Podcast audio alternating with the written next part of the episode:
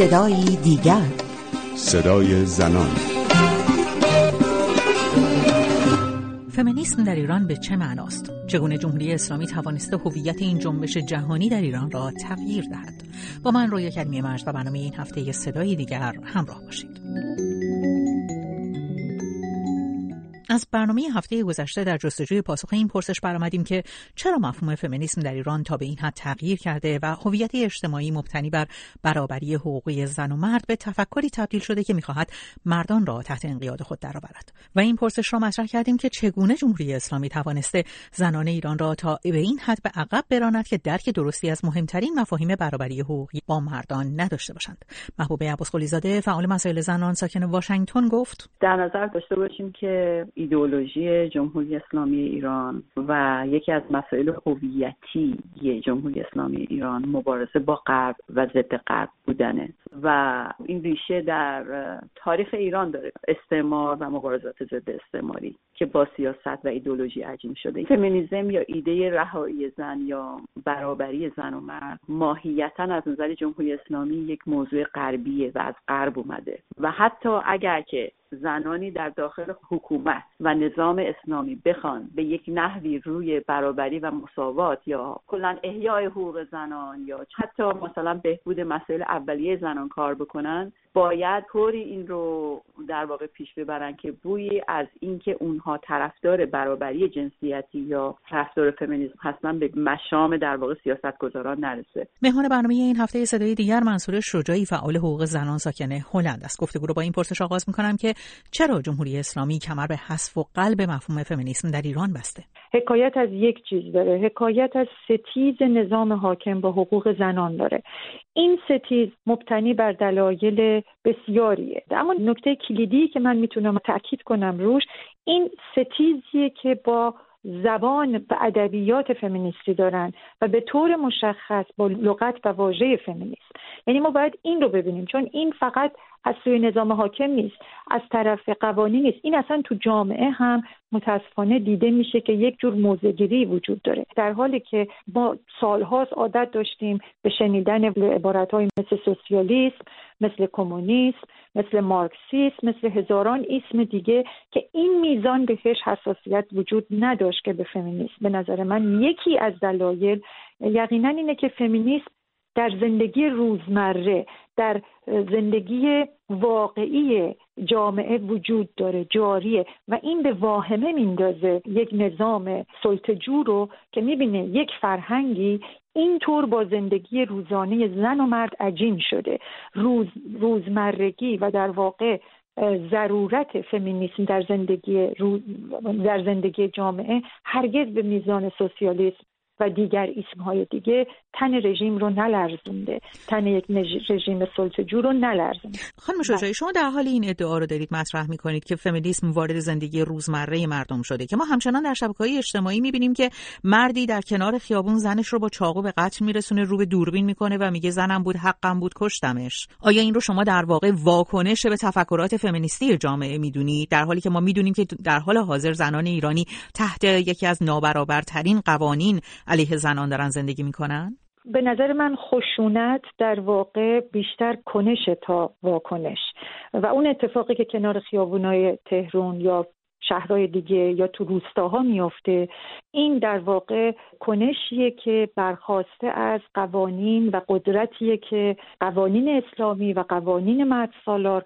به مرد در جامعه داده و سنت رو تقویت کرده و بازدارنده نبوده. اینجاست که من باز میخوام برگردم به مسئله نقش زبان و نقش فرهنگسازی در رواج یک رویکرد، یک رویکرد مدرن. ببینید، زبان با خودش فرهنگ خودش رو هم میاره. اگر که برفرض استراتژی‌های دانش آفرینی رو تقویت بکنیم تو جامعه، چه از طریق متون درسی، چه از طریق دروس پایه، دروس دبیرستانی، دروس دانشگاهی، این ادبیات و این واژه‌ها فرهنگ خودش رو با خودش میاره. کما اینکه ما از طریق انتشارات آلترناتیو در سالهای گذشته واژه‌هایی مثل خشونت خانگی، آزار جنسی، مثل آزار خیابانی، ببینید اینا وارد جامعه شده و این در واقع نمیخواد بگه که حالا ما به دلیل اینکه این ادبیات رو داریم دیگه آزار خیابانی اتفاق نمیفته یا دیگه آزار جنسی اتفاق نمیفته. نه، تولید ادبیات، تولید دانش، تولید زبانی که به دنبال خودش فرهنگ مربوط خودش رو بیاره کمک میکنه که یک گفتمانی در جامعه رایج بشه و روش کار بشه. در واقع زبان فرهنگ خودش رو ایجاد میکنه. شاید اگر که ما معادل مناسبی برای فمینیسم بسازیم و داشته باشیم، این بتونه در جامعه جاری بشه. من این رو مسئولیت دانشگاهی میدونم، مسئولیت آموزش پرورش میدونم، مسئولیت معلم ها میدونم. ما باید زبان مبارزه رو عمومی بکنیم از طریق استراتژی های دانش آفرینی و از طریق کاربرد اون، از طریق اکتیویست ها، از طریق زنانی که الان دارن تلاش میکنن. کدوم زن غیر فمینیستی الان شما در جامعه میبینید که حاضر بشه که روسری خودش رو برمیداره، برای دفاع از حق طلاقش مبارزه میکنه، برای دفاع از حق ارثش، برای دفاع از حق حضانت، حق ولایت؟ خب اینها همه مفهوم فمینیسم. بگی فمینیسم چیه؟ اگر این واژه رایج نشده، کمکاری و کوتاهی کسانی بوده که طراح استراتژی‌های دانش آفرینی فمینیستی بودن.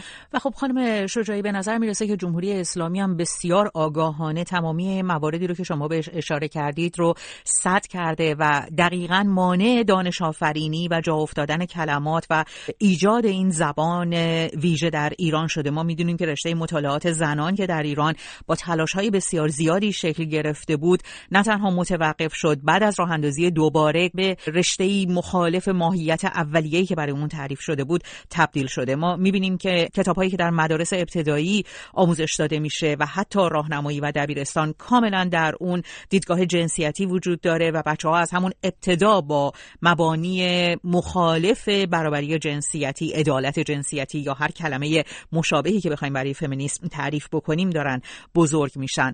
و می‌بینیم که رسانه‌هایی که تا پیش از این عنوان نشریات فمینیستی رو داشتن، انقدر تحت فشار قرار گرفتن که عملاً دیگه نمیتونن اون اطلاع رسانی رو داشته باشن. سایت های ویژه زنان همشون در ایران فیلتر شدن و فقط نشریاتی که به نقش زن در خانواده میپردازن اونها اجازه انتشار پیدا کردن.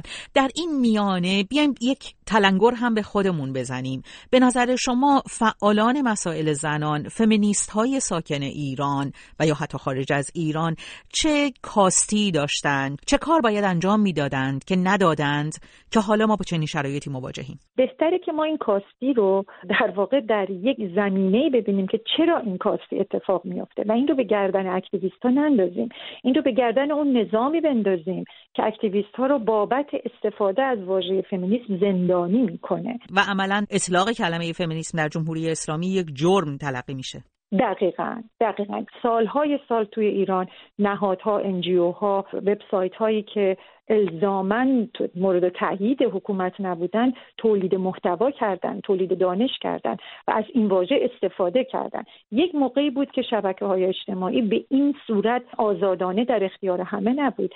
الان که هست، موقعیت خوبیه که بیشتر به این مسئله دانش آفرینی، به این مسئله زبانسازی توجه بشه. متأسفم که تضاد خیلی زیادی بین آموزش‌های خانگی، آموزش‌های غیر رسمی و نهادهای رسمی آموزشی در ایران وجود داره. این تضاد نتیجه عکس میده، یعنی به جای اینکه کودک و یا فردی رو که داره آموزش می‌بینه رو رو به جلو سوق بده، او رو متوجه فرهنگ پنهانی، فرهنگ مخفی میکنه و ریا و تزویری رو یاد میگیره که در فضا همیشه بدونه چجوری تعادل خودش رو حفظ بکنه، کجا از این واژه استفاده بکنه و کجا نکنه.